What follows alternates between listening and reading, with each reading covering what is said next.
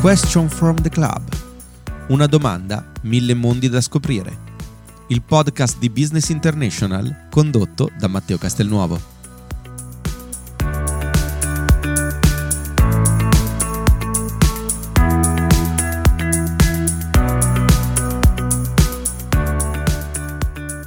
Buongiorno e benvenuti a tutti nel nostro spazio di conversazione sul mondo del business e anche su quelle che sono le tendenze, i trend e le tematiche più importanti di questo ambiente, di questo ambito che vuole andare a guardare il management, la parte lavorativa e occupazionale e anche, se vogliamo, il futuro e la ripresa economica di un'Italia che, causa il Covid-19 e la crisi economica derivante, in questo momento ha bisogno di guardare al futuro. Per farlo, quest'oggi abbiamo voluto coinvolgere anche Dario Dodorico che è Head of Sales di Indeed Italia e che eh, ci aiuterà a capire come si sta muovendo, qual è il reale stato dell'arte oggi del mondo del lavoro nel nostro paese e soprattutto la capacità insomma di individuare e trattenere quei talenti di cui le aziende sembrano avere un grande bisogno. Innanzitutto quindi Dario buongiorno e grazie di essere con noi. Oh, grazie, un, veramente un piacere, grazie mille, grazie mille a voi di questa possibilità di fare questa chiacchierata oggi insieme.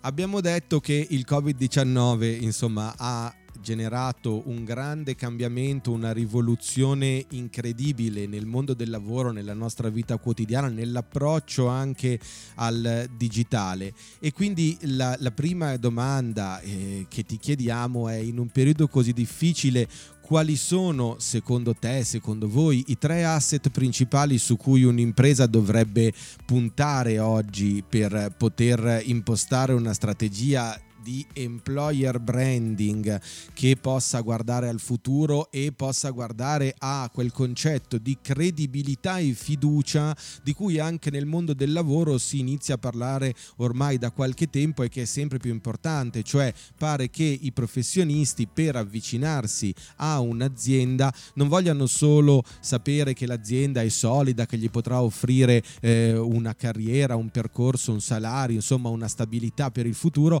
ma soprattutto che ai loro occhi sia credibile, che abbia dei valori interessanti per loro. Quindi come si può impostare oggi una strategia di questo tipo e perché ha un effettivo ritorno, un effettivo valore per un'impresa? Eh, sì, guarda, ehm, è una cosa, l'importanza dell'employment branding è, ter- è, è ormai un, un, dato di fatto, anzi un termine che oggi ogni tanto viene anche un po' abusato, no?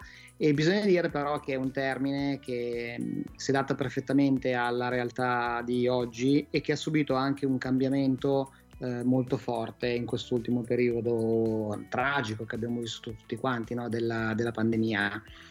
Ehm, una cosa assolutamente nuova eh, rispetto a prima, o meglio, c'era anche prima, ma non veniva tanto messa in pratica dalle aziende, in particolar modo dalle aziende italiane, che invece hanno avuto un'accelerata eh, pazzesca eh, in, in, quest'ultimo periodo, è stato quello del, di un link che deve esserci sempre più forte tra um, sicuramente HR e marketing, che succedeva già, già anche in passato, ma oggi c'è una terza gamba che è quella della comunicazione quindi noi ci siamo trovati in un momento in cui la comunicazione è diventata chiave, perché era anche l'unica cosa che noi potevamo fare, no? dovevamo comunicare attraverso il video, attraverso il sito, attraverso diversi strumenti e non più purtroppo personalmente. E questa comunicazione quindi è diventata la nostra finestra, finestra sul mondo. E, mh, la comunicazione quindi viene fatta sia fuori sul mondo, ma è stata anche una comunicazione che è diventata importante all'interno, perché è chiaro che le persone che lavoravano in azienda si sono sentite un po' un po' stranite no? da quello che stava succedendo e quindi era importante far sentire le persone che lavoravano in azienda vicino all'azienda eh, così come poi invece cercare di trasferire quella che è l'azienda a, a, alle persone che, che, stanno fuori, che vorranno venire a lavorare, a lavorare da noi. E, e quindi c'è stata questa veramente questo lavoro a stretto fianco di comunicazione e di, e di HR. E questo viene fatta, viene fatta in, in, diverse maniere. La cosa importante è che noi, volenti o nolenti, un brand ce l'abbiamo. Quando le aziende dicono che l'employer branding loro non ce l'hanno, in realtà non sanno di averlo. Ma un brand noi, noi lo abbiamo ed è come noi ci, posiamo, ci posizioniamo verso l'esterno. Questo concetto di come noi eh, ci proponiamo verso l'esterno oggi è sempre più tenuto in considerazione dalle persone anche proprio in termini concreti. Cioè, non è solo dire che sono bravo o sono bello, ma poi devo farlo vedere oggi, cioè le persone vogliono anche una concretezza in questi messaggi. Assolutamente sì, questo è fondamentale, cioè oggi noi abbiamo anche molto molte opportunità di verificare poi quali sono le cose che, che un'azienda dice. No? Oggi sappiamo ad esempio che c'è l'importanza delle review eh, e le review vengono fatte dalle persone che lavorano all'interno di un'azienda, da ex dipendenti, ma anche da persone che magari hanno fatto un'intervista e non si sono, non si sono trovati bene.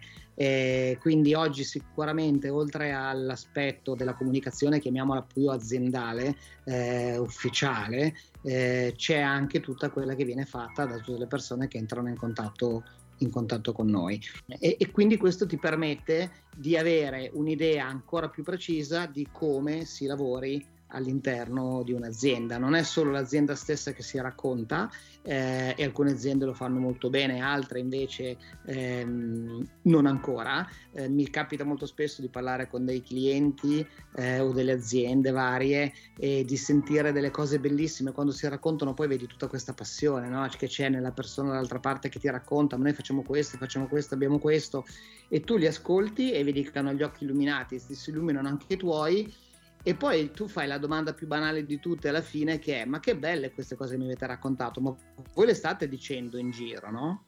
E, esatto, e, e sorridono esattamente come hai fatto tu adesso Matteo, perché ti guardano come dicono ah ma no, sinceramente no. Ed è strano, quindi il primo punto è quello di fare, occuparsi di comunicazione, no? quello che abbiamo detto prima, è importante, cioè il, il, il, brand che tu hai è la tua reputazione, questo è, questo è fondamentale. Quindi devi, devi occupartene e, e, e, lo devi fare nella maniera più trasparente possibile, perché poi oltre a farlo tu, devi farlo fare anche alle persone. Eh, perché lo sappiamo noi, no? se noi vogliamo scegliere oggi un ristorante o un albergo, cosa facciamo? Andiamo a guardare le, le recensioni che ci sono, sapendo che non tutte magari sono veritiere, ma facciamo una media. Comunque le andiamo a vedere, no? Per, eh, prima di scegliere, di, di, fare una qualunque scelta. Lo facciamo quando vogliamo comprare un prodotto, eh, no? Sui vari siti di e-commerce che ci sono, le recensioni le andiamo a vedere. E allora perché non andare a vedere le recensioni quando una scelta è così importante come quella di trovare un lavoro? Eh, eh, anzi, dovrebbe esserlo, dovrebbe esserlo, ancora di più. Eh, e quindi eh, anche qua è chiaro che non tutte le recensioni saranno positive, ma meno male, perché vuol dire che sono veritiere. Io non credo che tutte le persone che lavorino in un'azienda o che siano entrate in contatto con un'azienda siano tutte state felici, contente e abbiano avuto un'esperienza indimenticabile. Capita anche il contrario, no? dipende dalle situazioni diverse che ci sono. Eh, poi dipende da come l'azienda ha reagito a, una, a una situazione, quindi recensioni non tutte positive, negative. Ad esempio, quello che noi diciamo al, alle aziende con cui lavoriamo è l'importante è rispondere alle varie recensioni. Eh, perché tu fai vedere che ci tieni, fai vedere che ti interessa quello che viene detto, viene detto su di te e magari hai anche l'occasione di spiegarti, no? di dire se tu banalmente devi assumere 10, 10, 10 persone e hai 20 candidati, è matematico che tu avrai 10 persone contente e 10 persone un po' meno, perché 10 le hai prese e 10 non le hai prese. Eh, uno devi far sentire anche magari importanti le persone che non sono state prese, spiegando loro il perché. E due, se qualcuno di questi ti scrive una recensione negativa, tu puoi rispondere in maniera gentile facendo presente che comunque tu 10 persone le hai assunte in quel contesto. No? Quindi l'importanza di rispondere, di rispondere alle recensioni. Quindi eh, la comunicazione interna, eh, l'importanza delle recensioni e poi la possibilità di, util- di, di, utilizzare tutte le varie piattaforme che ci sono oggi per comunicare il proprio brand. Eh, se io faccio delle belle cose, me le racconto solo tra di noi, o se le recensioni ci sono ma non le vede nessuno, sono poco utili. E quindi invece a questo punto diventa importante eh, il, come le dicono gli inglesi, il reach no? Di, queste, di, queste, cose, quindi quante persone riescono a vedere eh, quello che si sta, si sta raccontando. Quindi questi, queste tre cose secondo me sono le tre aree, i tre pillar, i tre step, passi, chiamiamoli come vogliamo, che devono diventare cruciali nella costruzione del proprio, della propria reputazione aziendale. Eh, facendo l'employer branding.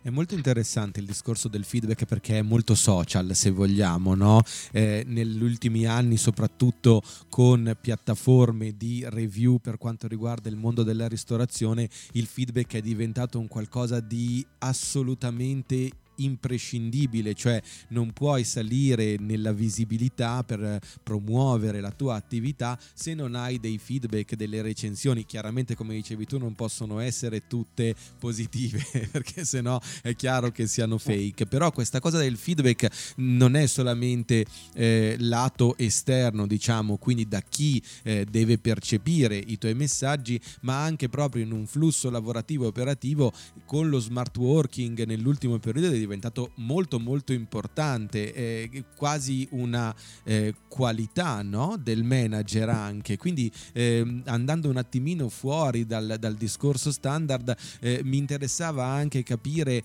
come voi magari eh, consigliate proprio i manager con cui interagite sul fattore feedback, sull'importanza che ha e, e qual è la caratteristica di un buon feedback secondo te anche proprio come manager.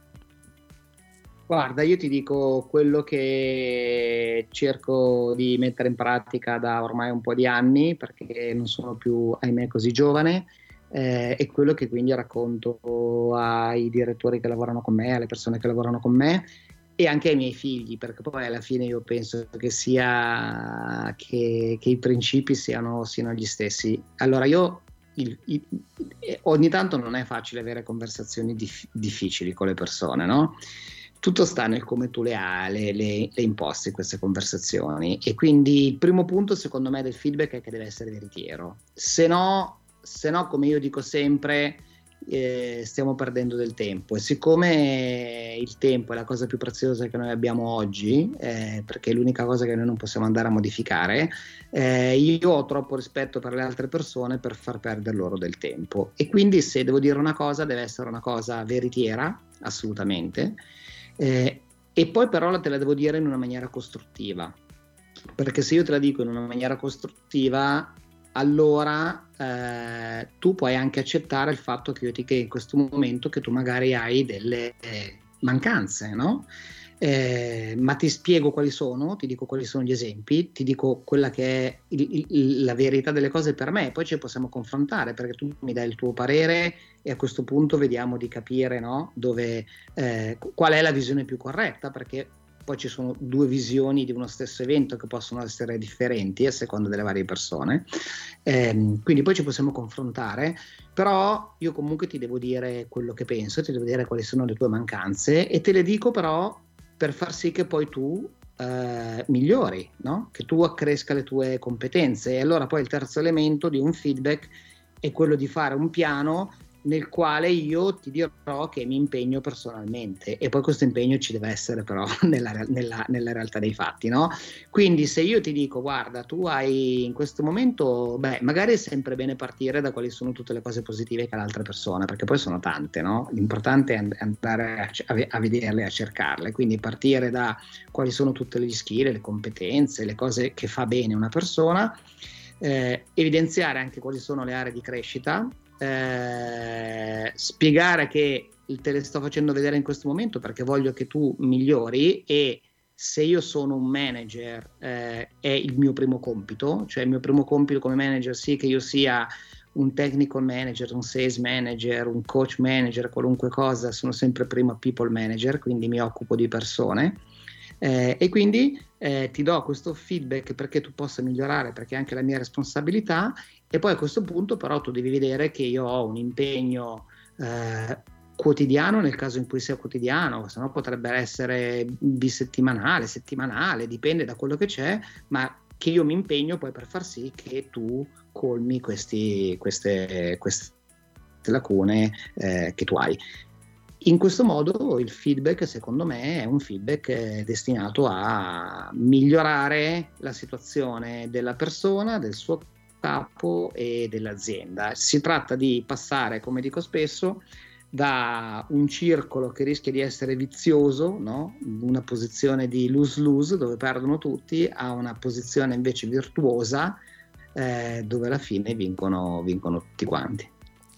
È bello il concetto di people manager prima di tutto e eh, come people manager soprattutto in questi ultimi mesi abbiamo visto che tra reskilling e upskilling la capacità delle risorse umane all'interno delle aziende, ma in generale eh, dei professionisti, è stata proprio quella di trovare un modo di eh, rinnovare le proprie competenze e riproporsi per seguire quella trasformazione digitale che il Covid-19 chiaramente ha accelerato e che ha imposto proprio un cambio di passo e forse anche di cultura aziendale che necessita per essere sostenuto da eh, nuove capacità, nuove digital capabilities che a volte spesso le aziende confermano o sostengono di non trovare anche nel rapportarsi con università e quindi con percorsi di alta formazione.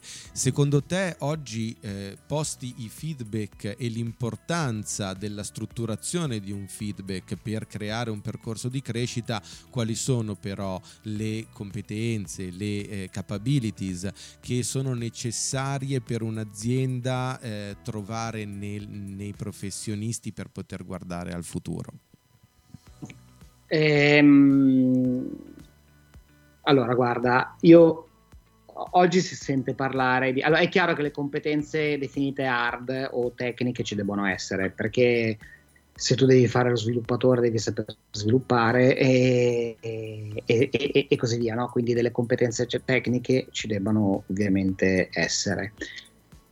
Sicuramente ci devono essere delle competenze digitali, lo abbiamo visto, no? l'Italia era rimasta un po' indietro nella digitalizzazione, secondo me questa pandemia, se vogliamo andare a cercare una cosa positiva no? nel, nel, nel, nella tragedia che ci è capitata, è quella di averci fatto riflettere, di averci messo uh, d- davanti a una realtà che ci ha obbligato no? a digitalizzarci come aziende, come persone e poi abbiamo visto che in realtà siamo anche bravi a farlo, perché quando poi ci, come italiani ci mettono con le spalle al muro noi reaggiamo, no? E quindi abbiamo visto che in realtà lo possiamo fare. Quindi c'è stata questa accelerazione nella digitalizzazione. Quindi le competenze digitali ci dovranno essere, ma credo in ognuno di noi, ma anche nella vita personale. Ormai sono, sono, diciamo, sono state sdoganate, sono fondamentali.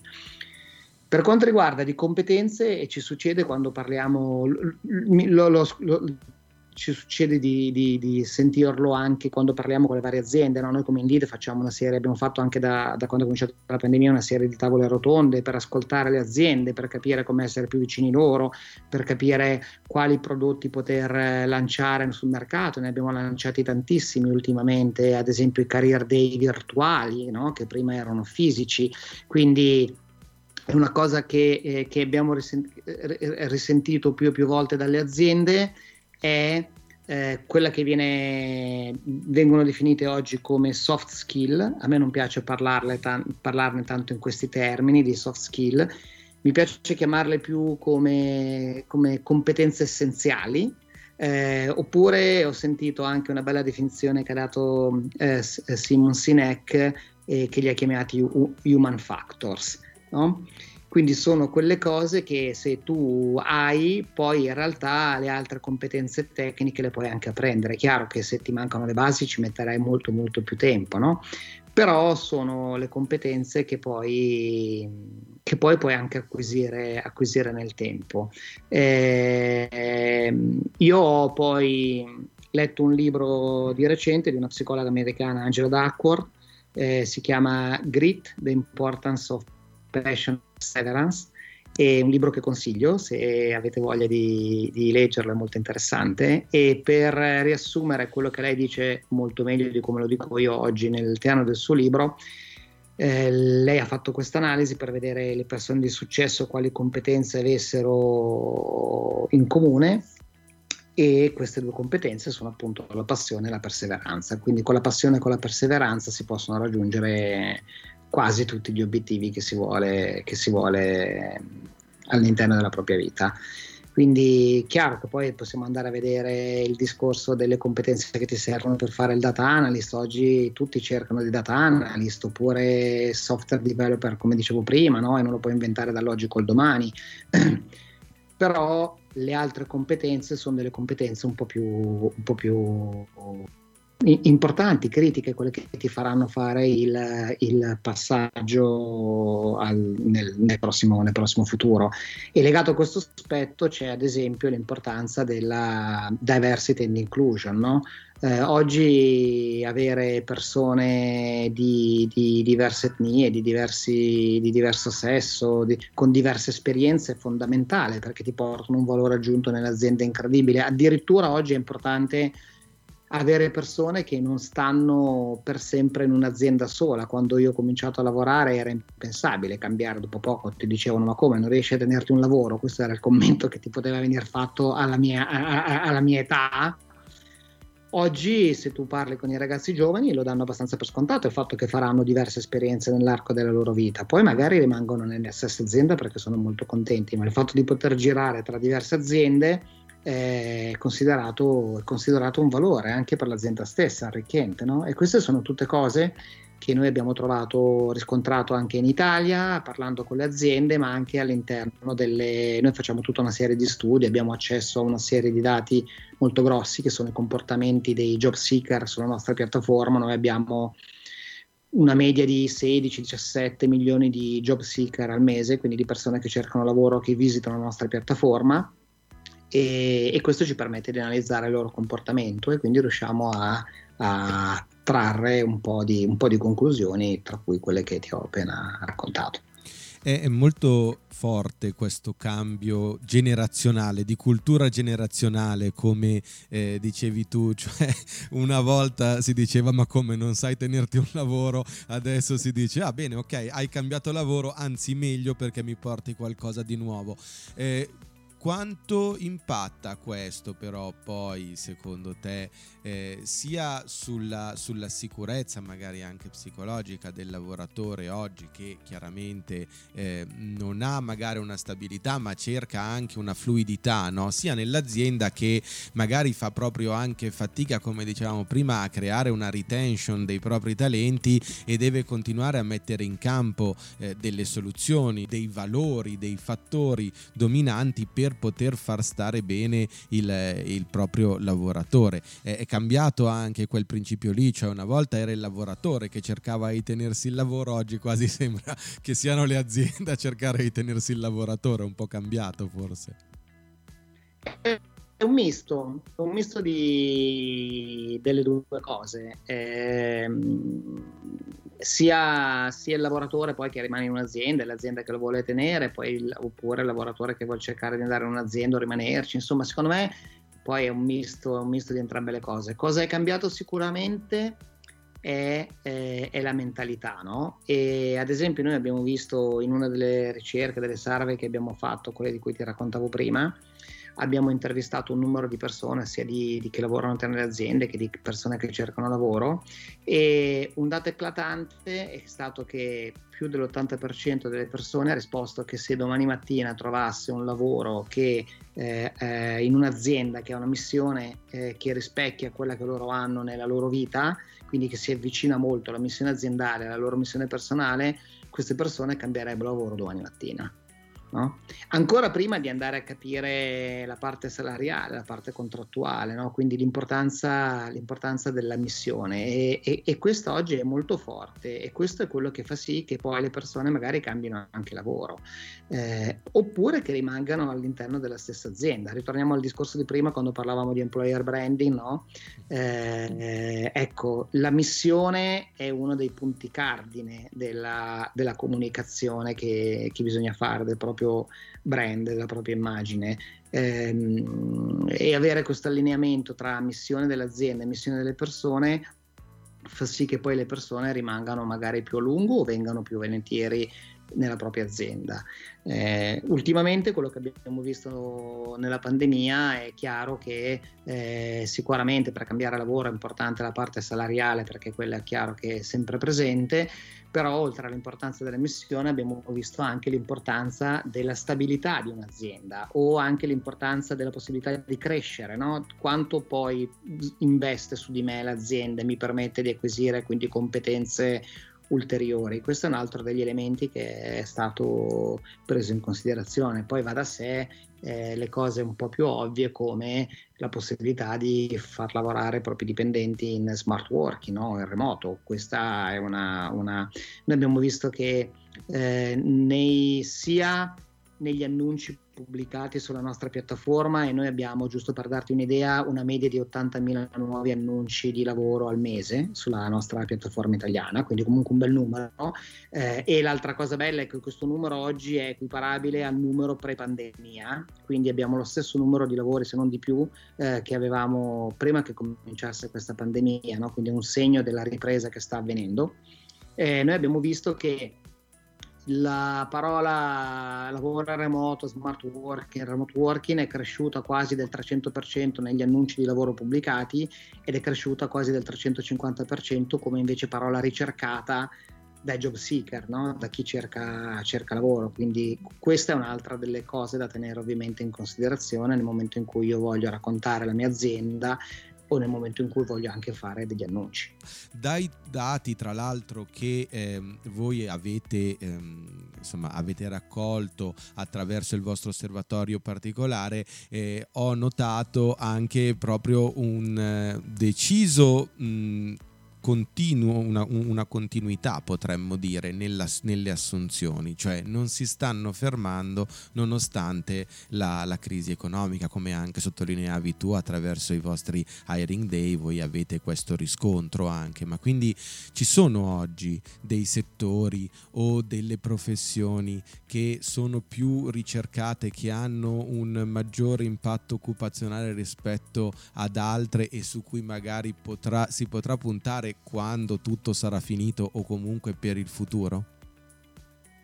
Allora, le, sì, di assunzioni ce n'è, ti ho, un, un, ti ho, raccontato un dato prima che è quello della media di lavori mensili che noi abbiamo, no? che sono più o meno 80.000 nuovi eh, annunci di lavoro al mese e che questo livello è un livello ormai pre, pre-pandemia eh, lo stesso livello della pre-pandemia e questa è una cosa bella che mi piace ricordare come l'Italia abbia recuperato più velocemente rispetto ad altri paesi, cioè ci sono paesi come l'Inghilterra, la Germania che non, hanno, non sono tornati già al livello pre-pandemia, no? quindi è una cosa bella dell'Italia che è lì pronta, pronta a ripartire.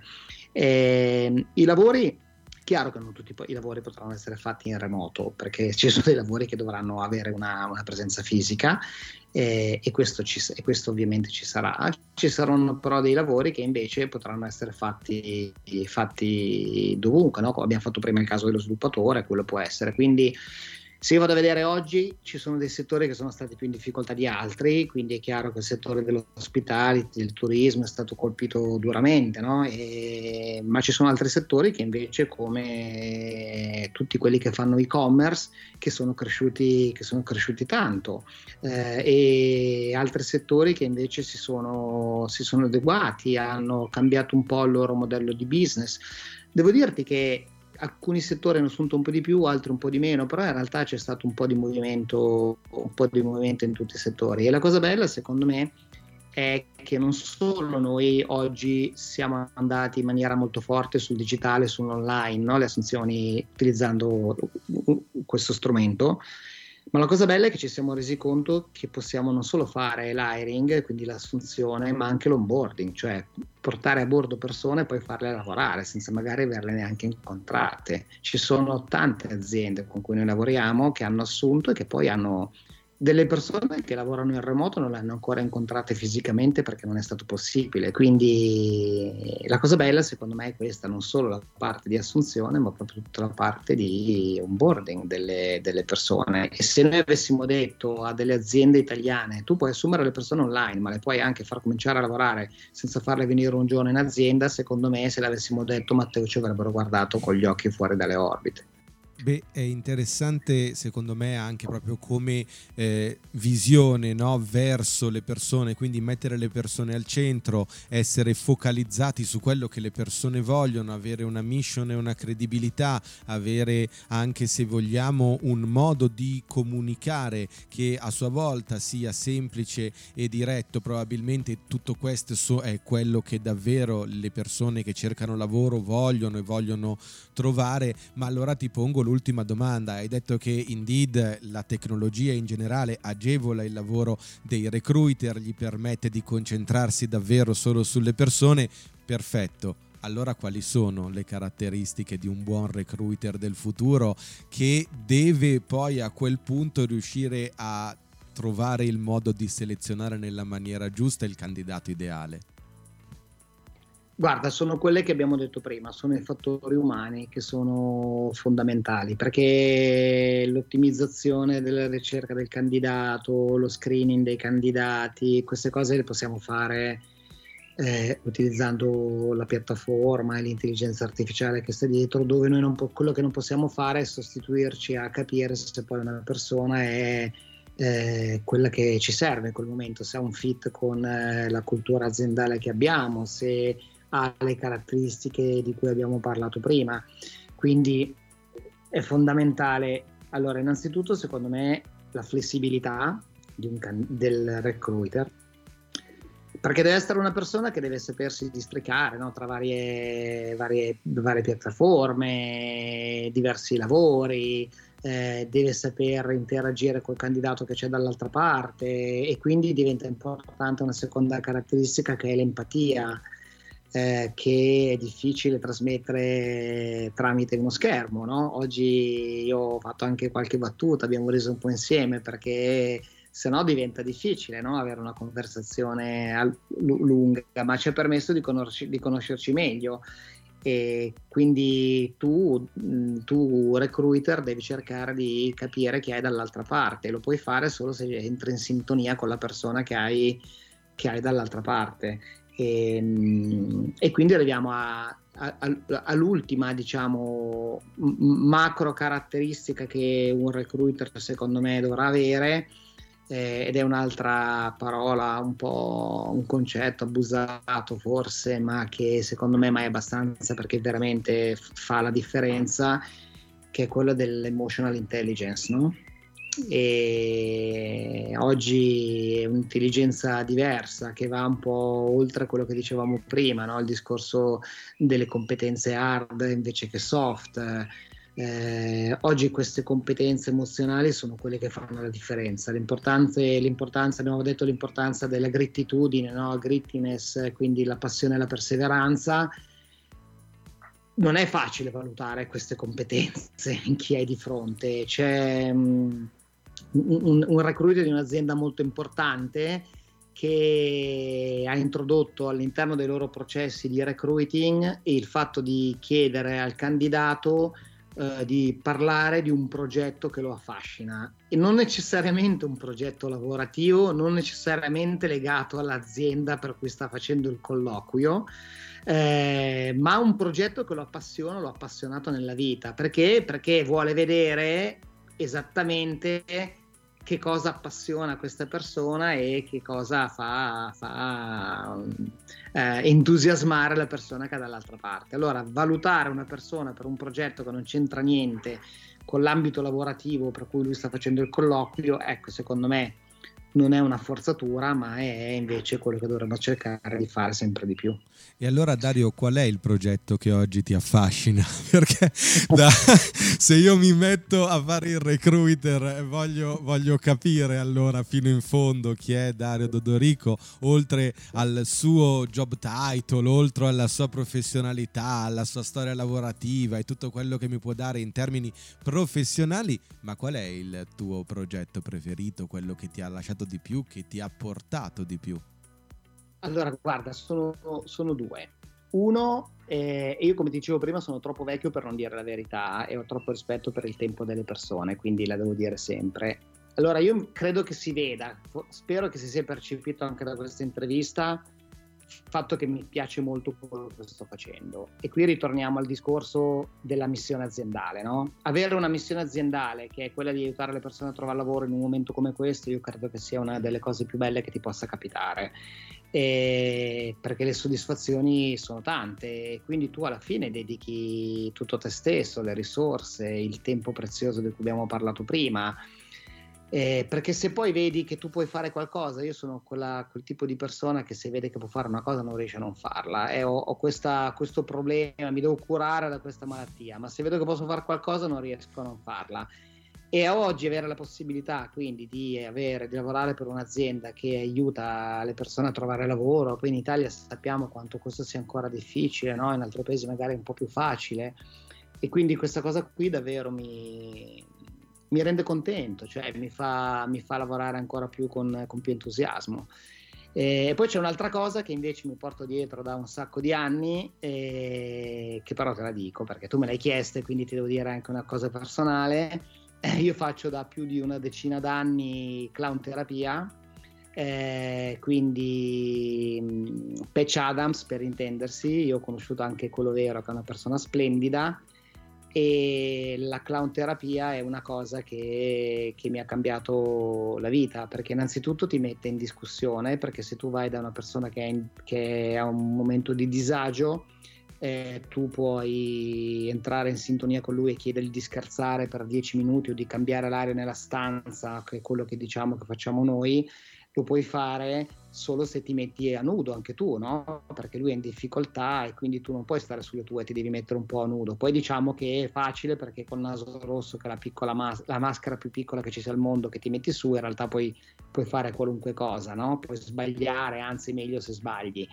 Ehm, però devo dirti che poi questa cosa della clown terapia è una cosa che ti cambia talmente tanto che tu poi adotti questa filosofia nella vita di tutti i giorni, non è più solo nel momento del servizio, quando tu vai in ospedale o nelle case di riposo, negli hospice o nei carceri, nelle carceri, dove vai, è una cosa che cerchi di fare, cerchi di fare tutti i giorni, che ti viene naturalmente eh, da, da, fare. E questa cosa è una cosa, una cosa bella che ti permette di entrare in contatto con le persone ed è una di quelle che mi ha fatto anche riflettere no, su, sulla definizione che ti ho dato prima, che è il fatto che noi quando facciamo people manager siamo manager prima di persone che di qualunque altra cosa noi facciamo, perché alla fine poi sono le persone che fanno la differenza secondo me e in questo caso mi piace molto concludere questa intervista con questa immagine della clown therapy perché fare vedere la persona prima del manager quando soprattutto si parla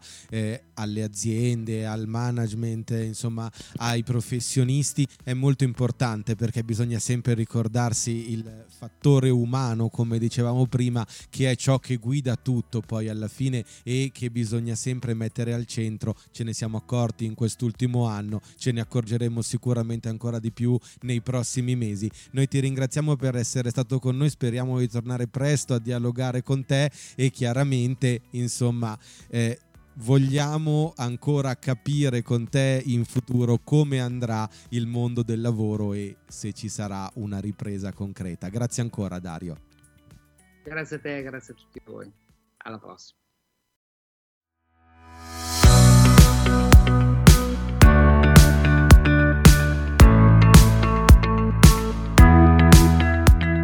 Avete ascoltato Question from the Club, il podcast di Business International condotto da Matteo Castelnuovo.